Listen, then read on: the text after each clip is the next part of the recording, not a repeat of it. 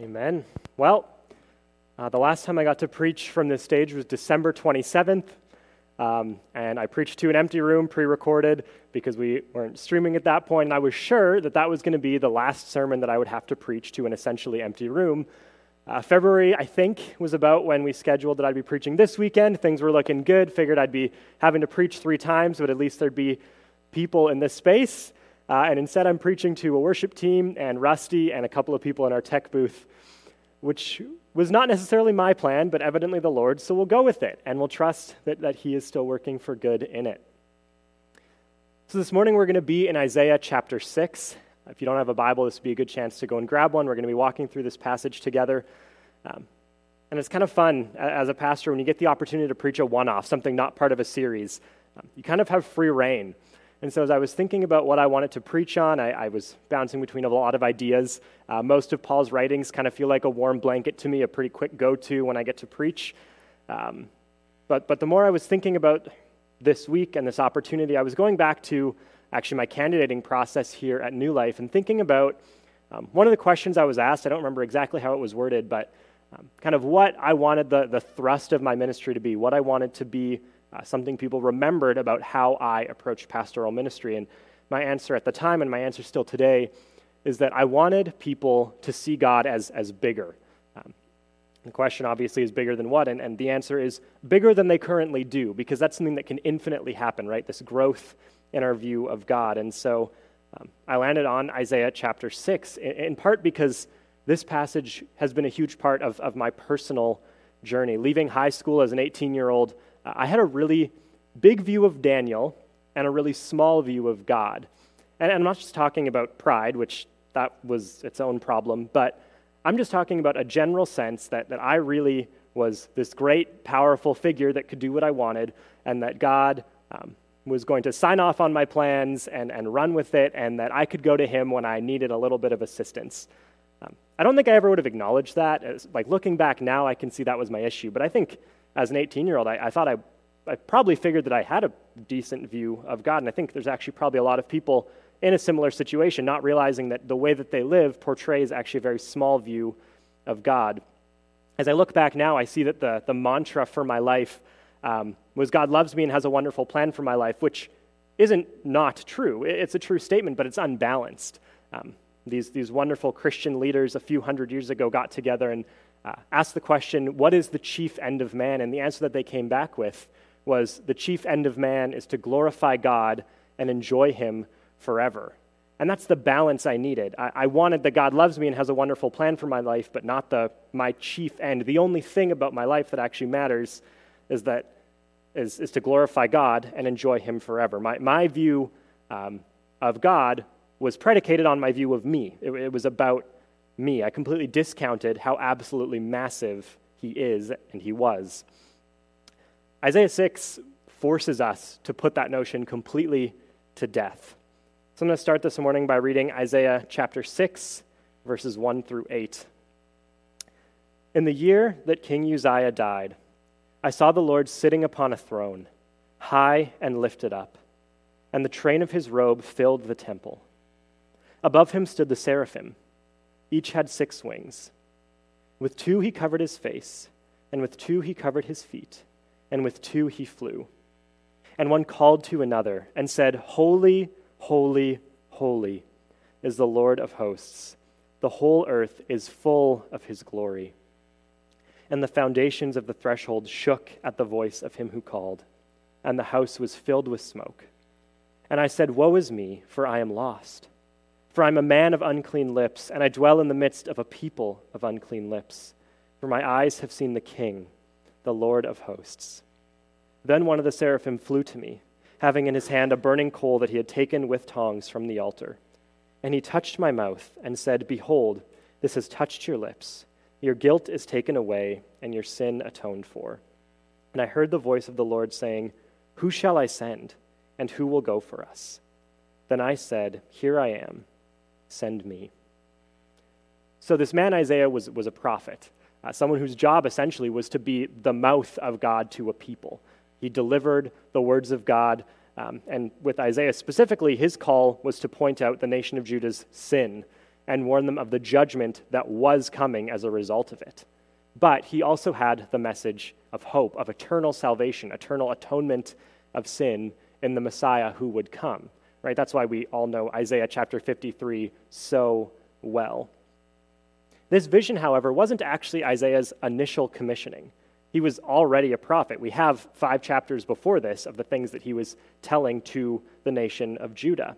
That becomes an important detail because it means, to use our terminology, that Isaiah was already saved. Right? This, this wasn't a conversion experience here in Isaiah chapter 6. Really nice thing about this vision is that it gives us an exact date, essentially. Um, it occurred in the year that King Uzziah died, which we can date for certain to either 740 or 739 BC. Uh, so, right about 2,760 years ago, give or take a year. And this vision begins with a massive contrast. Right? So, we read that in the year King Uzziah died, Isaiah saw the Lord sitting upon a throne. So, so King Uzziah, he's dead. This human king, gone. He's wiped out. He's not coming back. But the true king is still reigning from his throne in heaven. And, and this to me just immediately brings to mind the words of Psalm 146. It says, Put not your trust in princes, in a son of man in whom there is no salvation. When his breath departs, he returns to the earth. On that very day, his plans perish. All of Uzziah's plans were gone, right? Anything he wanted to do with the kingdom, no hope anymore. The kingdom was taken, given to somebody else, but the Lord, his plans could not be stopped. He was still reigning. And that's what Isaiah is being reminded of in this vision. Interestingly enough, and, and Pastor Rusty read from this passage, I think just last week, um, Israel wasn't even supposed to have a human king, right? In 1 Samuel chapter 8, uh, we read after Israel asks for a king, the, the Lord responds to Samuel and says, Obey the voice of the people in all that they say to you, for they have not rejected you, but they have rejected me from being king over them. So even as the human kings of Israel rise and fall, their true king never moved. He never stopped reigning. He was always on this throne in heaven.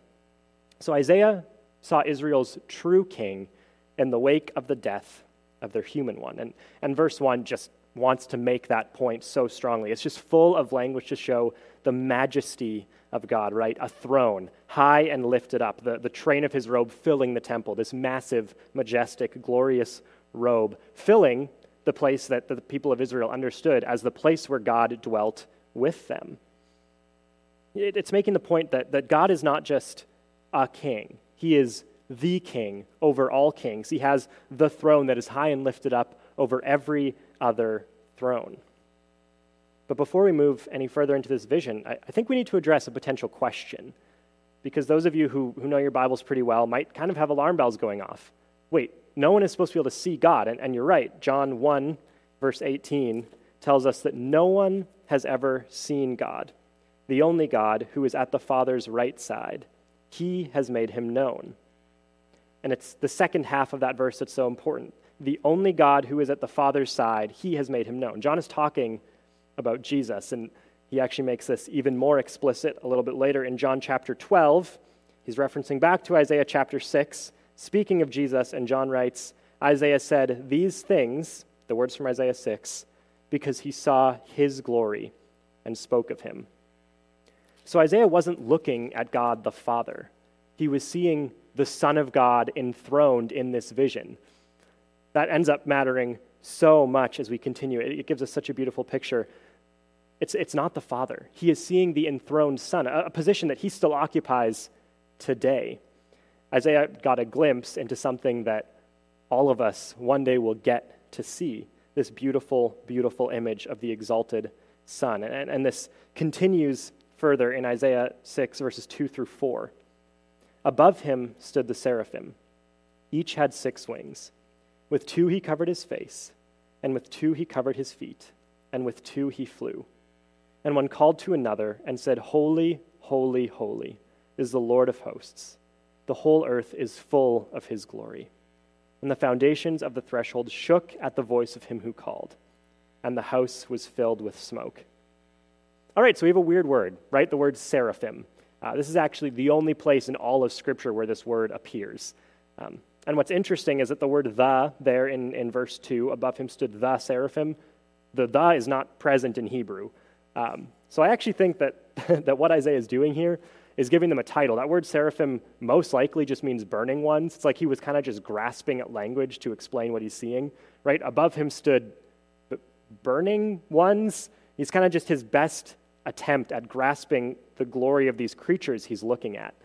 Um, there's lots of ideas as to why Isaiah maybe picked this title. I think it probably has to do with what one of them does a little bit later to him in the vision. They bring a coal, and in his mind, they would have burnt him, burnt his lips with it. But, but what's more important about the seraphim is that these are not fat babies. Okay, we need to get that image of angels completely out of our mind. It, it completely ruins these pictures. We, we have this weird medieval Victorian thing, right? Fat baby, diaper, little bow floating around the throne of God. Uh, it, that's, it, it's not right. I, just, I promise you, that is not what they look like. We're not going to get to heaven and see fat floating babies. These are glorious, glorious, angelic beings. Right? Whatever these seraphim are, they are they're, they're angelic, they're heavenly. Um, and, and we know from other places in Scripture that, that angels are impressive enough to actually lead really solid believers to attempt to worship them. We see this in, in Revelation chapter 19. Uh, the Apostle John, who saw Jesus transfigured, right? He saw Jesus in his glory. And, and we read in, in the book of Revelation the angel said to me, Write this Blessed are those who are invited to the marriage supper of the Lamb. And he said to me, These are the true words of God. Then I fell down at his feet to worship him. But he said to me, You must not do that. I am a fellow servant with you and your brothers who hold to the testimony of Jesus. Worship God, for the testimony of Jesus is the spirit of prophecy. So these seraphim, whatever they are, are, are incredibly glorious beings in their own right. There's something that, that humans don't really know how to interact with, leading to yeah, incredibly solid Christians to literally turn to idolatry, just trying to process how amazing they are. And here they are, right? The verse says that they're, they're standing um, around the Lord. And, and, this word in Hebrew doesn't just mean like standing kind of aloof, just hanging out. Uh, it means that they're standing ready to serve. They're, they're attentive to Him. They're ready to do what He calls them to do. And they have six wings two to cover their face, two to cover their feet, and two for flying. Um, every word in the Bible is intentional, right? This is the inspired word of God to, by the word, right? It's not just some ideas that it, it's every single word is chosen by the Spirit of God to convey something. So each of these sets has a purpose. Um, I think two of them are rather obvious. The two for flying, they're, they're ready for service, right? Standing ready to fly to serve as the Lord calls them. The two, the two to cover their face, um, beautifully so. Even these incredibly glorious angels, they don't get to look at God. They can't. He's, he's too glorious even for these angelic beings to look at. So they have to cover their faces so that they will not be um, destroyed by the glory and holiness of God. And then the two for their feet, uh, there's a crazy amount of opinions about these. Uh, honestly, in, in all my studying, wasn't really able to land anywhere. My best bet is probably that it's just because culturally, right, feet would have been in dirt and muck. They were kind of gross. You wouldn't want to put those in the presence of someone as incredible as the Lord. But not only are these, these burning ones honoring the Lord in their disposition, they're also doing it in song, just like we did a few minutes ago, just like we'll be doing in a little bit here. Um, but before we get to that song, I want to just quickly touch on verse 4. Um, verse 4 helps us to see just how powerful these burning ones actually are. Uh, their voices literally shake the building. This isn't human song. This is something totally different. Isaiah is seeing the temple of the Lord shaking as these angels sing out to one another. As for the smoke that fills the temple, this is another thing. Um, it, a lot of opinions on what it's there for, so I'm just going to defer to someone much smarter than I. Uh, John Calvin, great reformer, great theologian, wrote Smoke was the common and ordinary sign which the Lord employed with his ancient people. For we read that whenever Moses entered into the tabernacle, smoke was wont to be diffused through it in such a manner that the people could see neither Moses or the tabernacle. The smoke, therefore, which Isaiah describes, was not an unusual occurrence, but the ordinary way God intended to demonstrate that he would display his power in executing judgment on the people. So, right, it's a fitting symbol for a prophet who is called to go and declare judgment to the people of Judah, the same symbol that they would have seen whenever Moses went to commune with the Lord. So now let's, let's talk about this song. This is an incredible high point in this passage.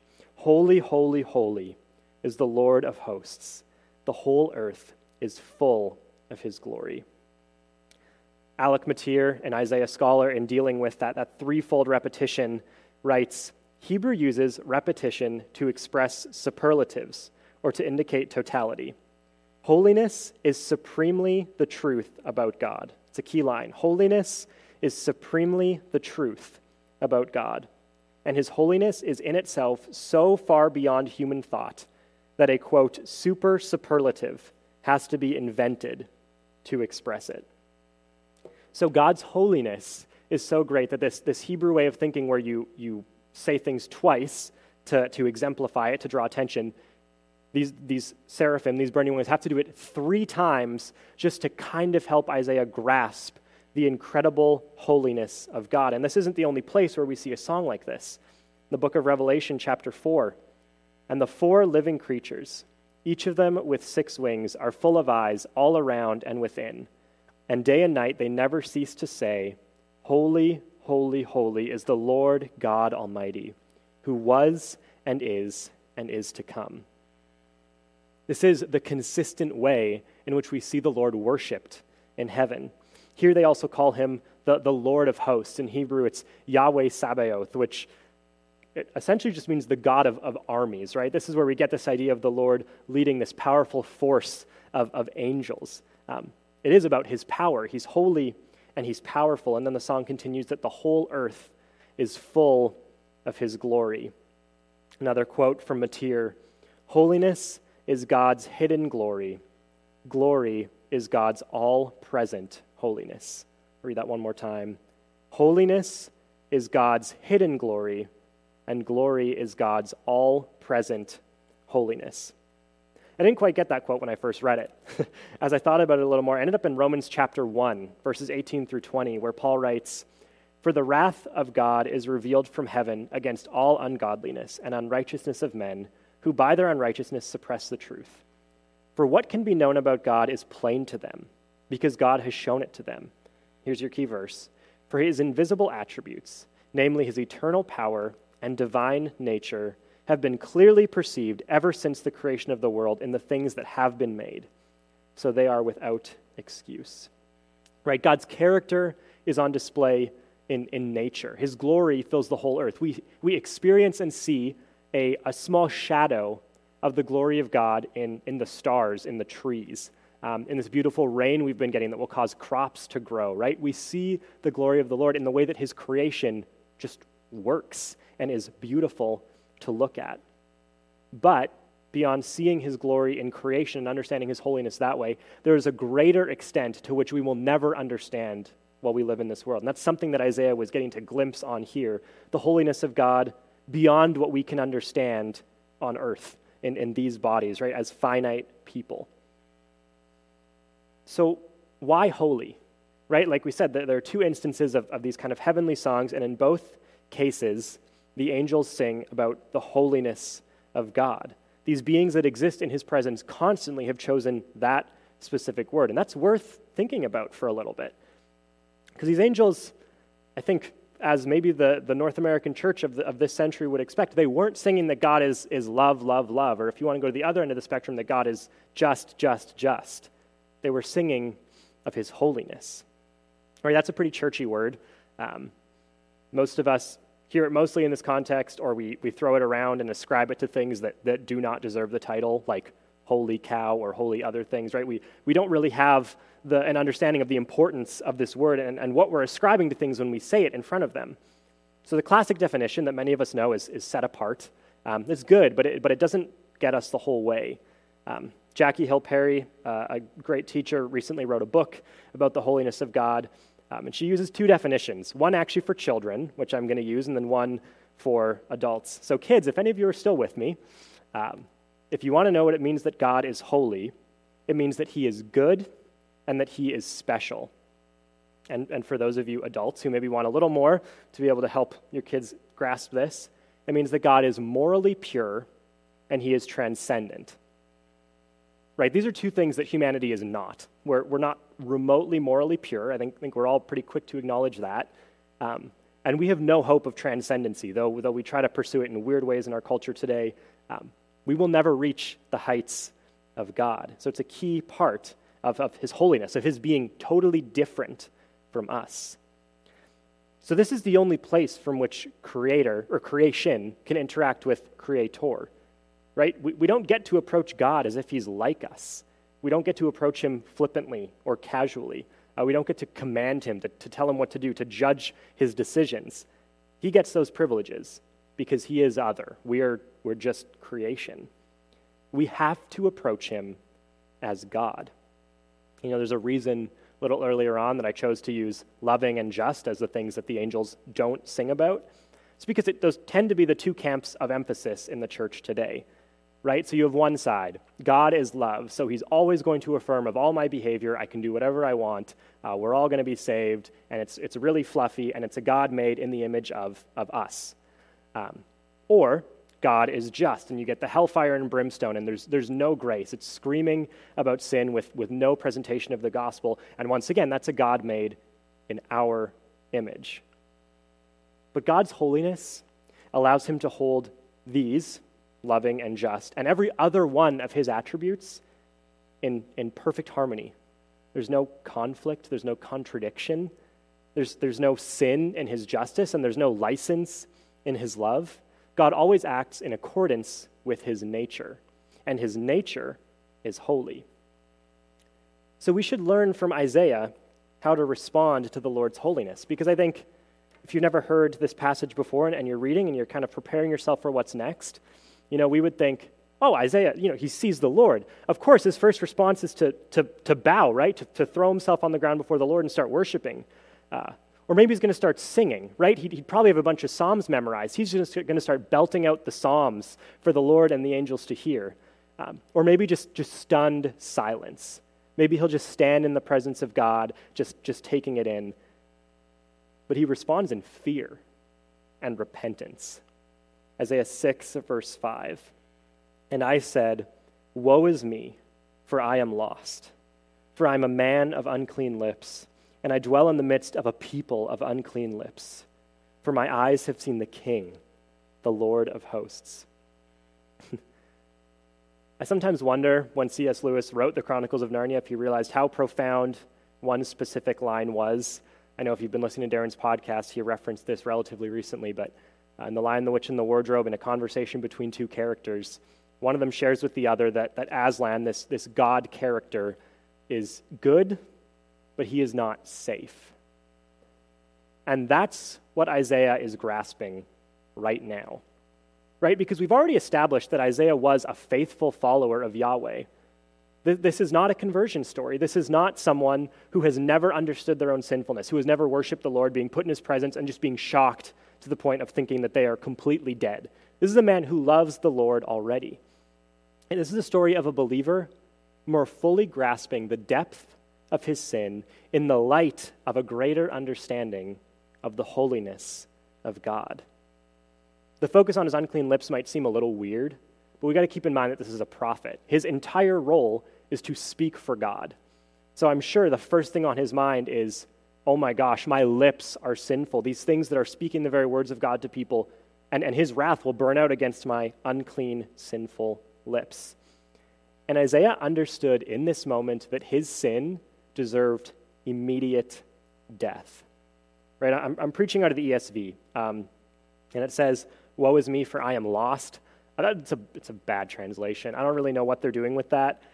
this word is much closer to destroyed. I think the KJV translates it, uh, Woe is me, for I am undone. That's the intensity that Isaiah is working with here. He thinks he's dead. As far as he can tell, God is holy. He can see it. He's a sinner. He's dead. That's all he's got left. But there's hope, right? Sin cannot exist in the presence of God, but there is still hope. In this story, Isaiah chapter 6, verses 6 and 7, then one of the seraphim flew to me, having in his hand a burning coal that he had taken with tongs from the altar. And he touched my mouth and said, Behold, this has touched your lips. Your guilt is taken away, and your sin atoned for. Okay, so these burning ones stand at attention, ready to, to do what God calls them to do. So we can only assume that the reason the seraphim is doing this is that God has commanded it to do so. So it, takes the coal, touches Isaiah's lips, purifies him. Um, there's, there's nothing special about the seraphim, there's nothing special about the coal. This is an image that God is giving Isaiah to help him understand exactly what is happening. His sin was being covered. That's what that word atoned means. It's super important. His sin is being covered by the grace of God as a result of the repentant heart that he put on display in the verse right before. So, once again, some of you who maybe know your Bibles a little better might, might have alarm bells going off. Um, Hebrews 9 says that without the shedding of blood, there's, there's no forgiveness of sins. Well, there's, there's no shedding of blood here, there's no sacrifice, right? This is before Jesus has died.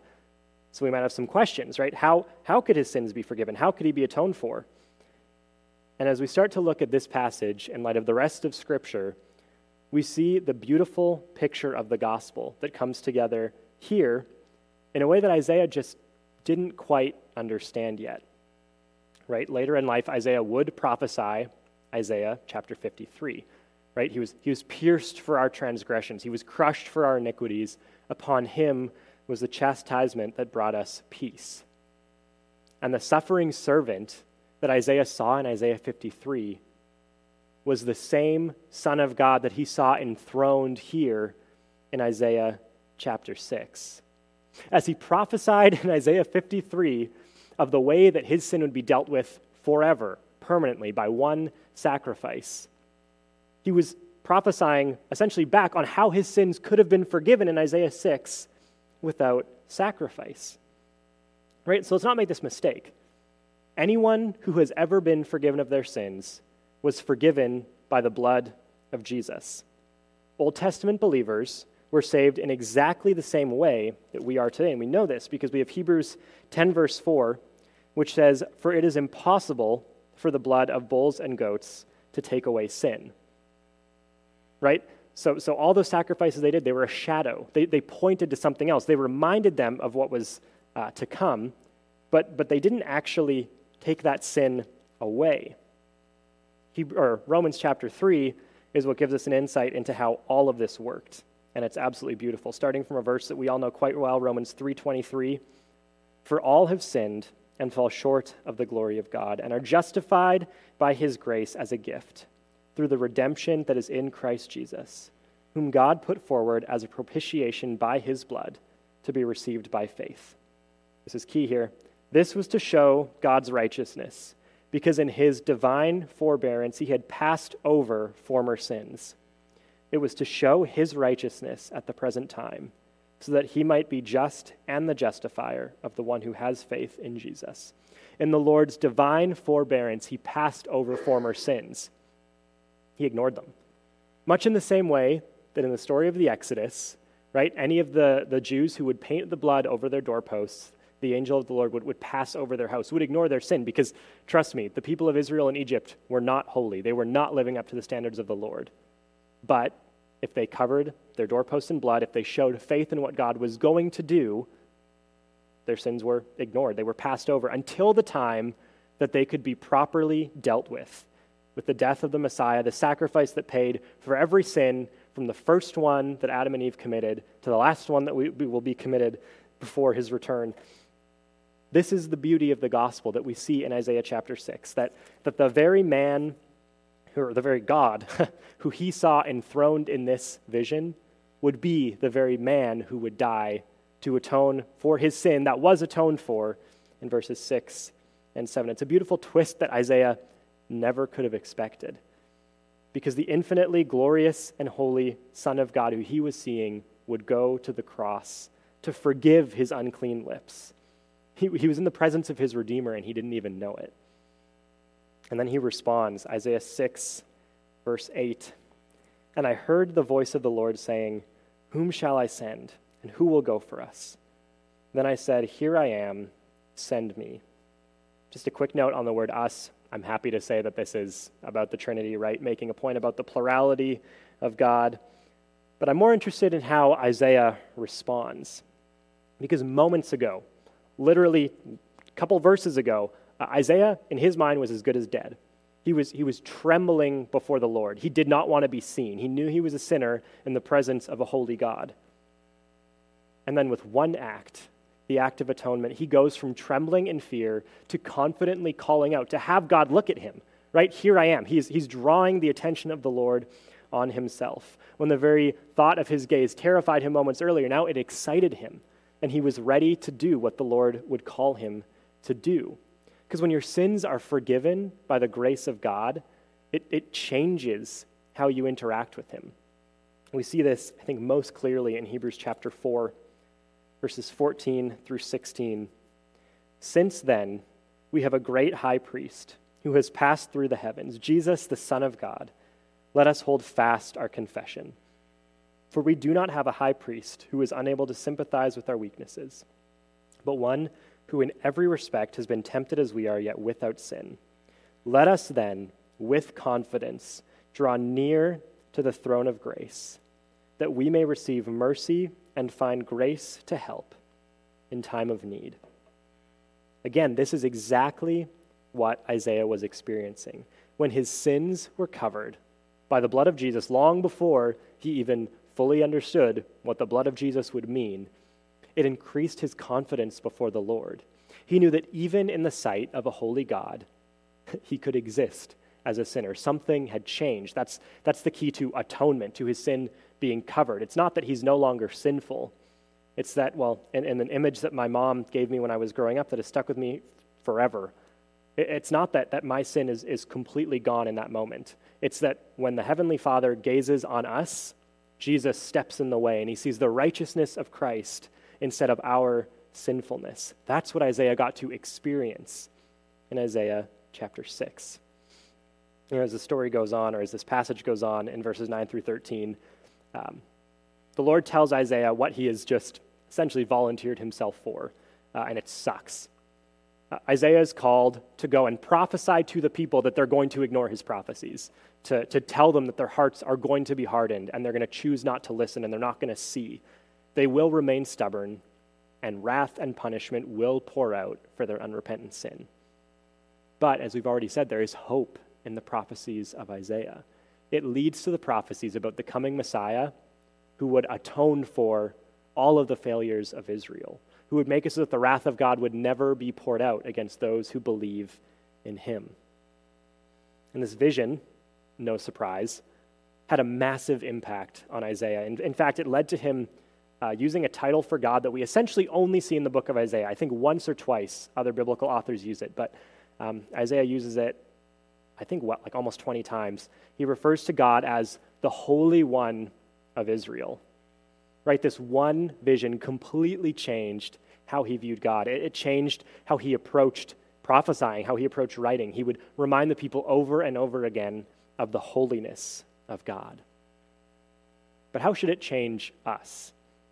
And I think it requires balance, right? Because we can never forget the holiness of God, even with our sins being covered and being able to approach with confidence. Uh, we don't get to be flippant, right? We, we don't get to dabble with sin. We don't get to sin so that grace may abound. We don't get to, to kind of play around with it and then trust that the Lord, again, will just sign off on it because, you know, I believe in Jesus, so I can just go on sinning. Um, God is not to be trifled with. He's not anything like us, right? The, the only similarity is that we were made in his image, which makes him still creator and us still creature. The Lord must be honored in all that we do. That's what holiness demands, is our lives sold out for the sake of his holiness. But to balance that, he is a loving father who delights in giving good gifts to his children. So we should approach with confidence, but reverent confidence is key. Charles Spurgeon, the great English pastor, wrote, You are before the Lord. Let your words be few, but let your heart be fervent. Because of the work of Christ, because his blood covers all of our sin, we will one day approach God in the way that Isaiah got to here. And we won't need to respond how he initially did, with the fear of, of being burnt up by the holiness of God, because Christ's righteousness is given to us. We can be confident, not by any means of our own, not by anything we've done, not by any righteousness that we can attain, but because of the righteousness of the Son of God that Isaiah saw enthroned in Isaiah chapter 6. And just as a side note, this is usually given as a, as a sermon about, you know, going and doing missions work, which is good. Missions work is really good. Wasn't really what I was focusing on here. But we better be ready to serve no matter what we are called to do, to sacrifice anything and everything for the sake of his cause. Because the Holy One of Israel is worth everything, he is worth giving up everything. Don't be deceived. We are called to be holy as he is holy, and called to be perfect as he is perfect. Well, how we approach him must be balanced. The extent to which we pursue holiness must not be, because we are called to exemplify this, this holy, holy, holy God in how we live. It, it's, it's all in or all out. It's either radical or, or not at all. It's a lifestyle of coming back to the Word again and again to remind yourself of the holiness of God and the grace of God together and being transformed by the Spirit through that truth. I just wish that someone had told high school Daniel that a little bit sooner. Let's pray. Father, you are holy. Jesus, you are Holy Spirit. You are holy, and we are not. But Lord Jesus, by your blood, we are made that way. I pray that we would understand your holiness better, that would lead us to more worship, to more willingness to serve in whatever ways you have called us to, to, to more willingness to just act as those who have been redeemed by the blood of Christ. Father, as we sing this song, give us a glimpse of your holiness. Help us to sing as those who are given confidence to approach your throne because of the truths of this passage. Lord Jesus, we worship you. We thank you for this vision that you gave this prophet that still speaks to us today. Pray that we would be transformed by it. Amen.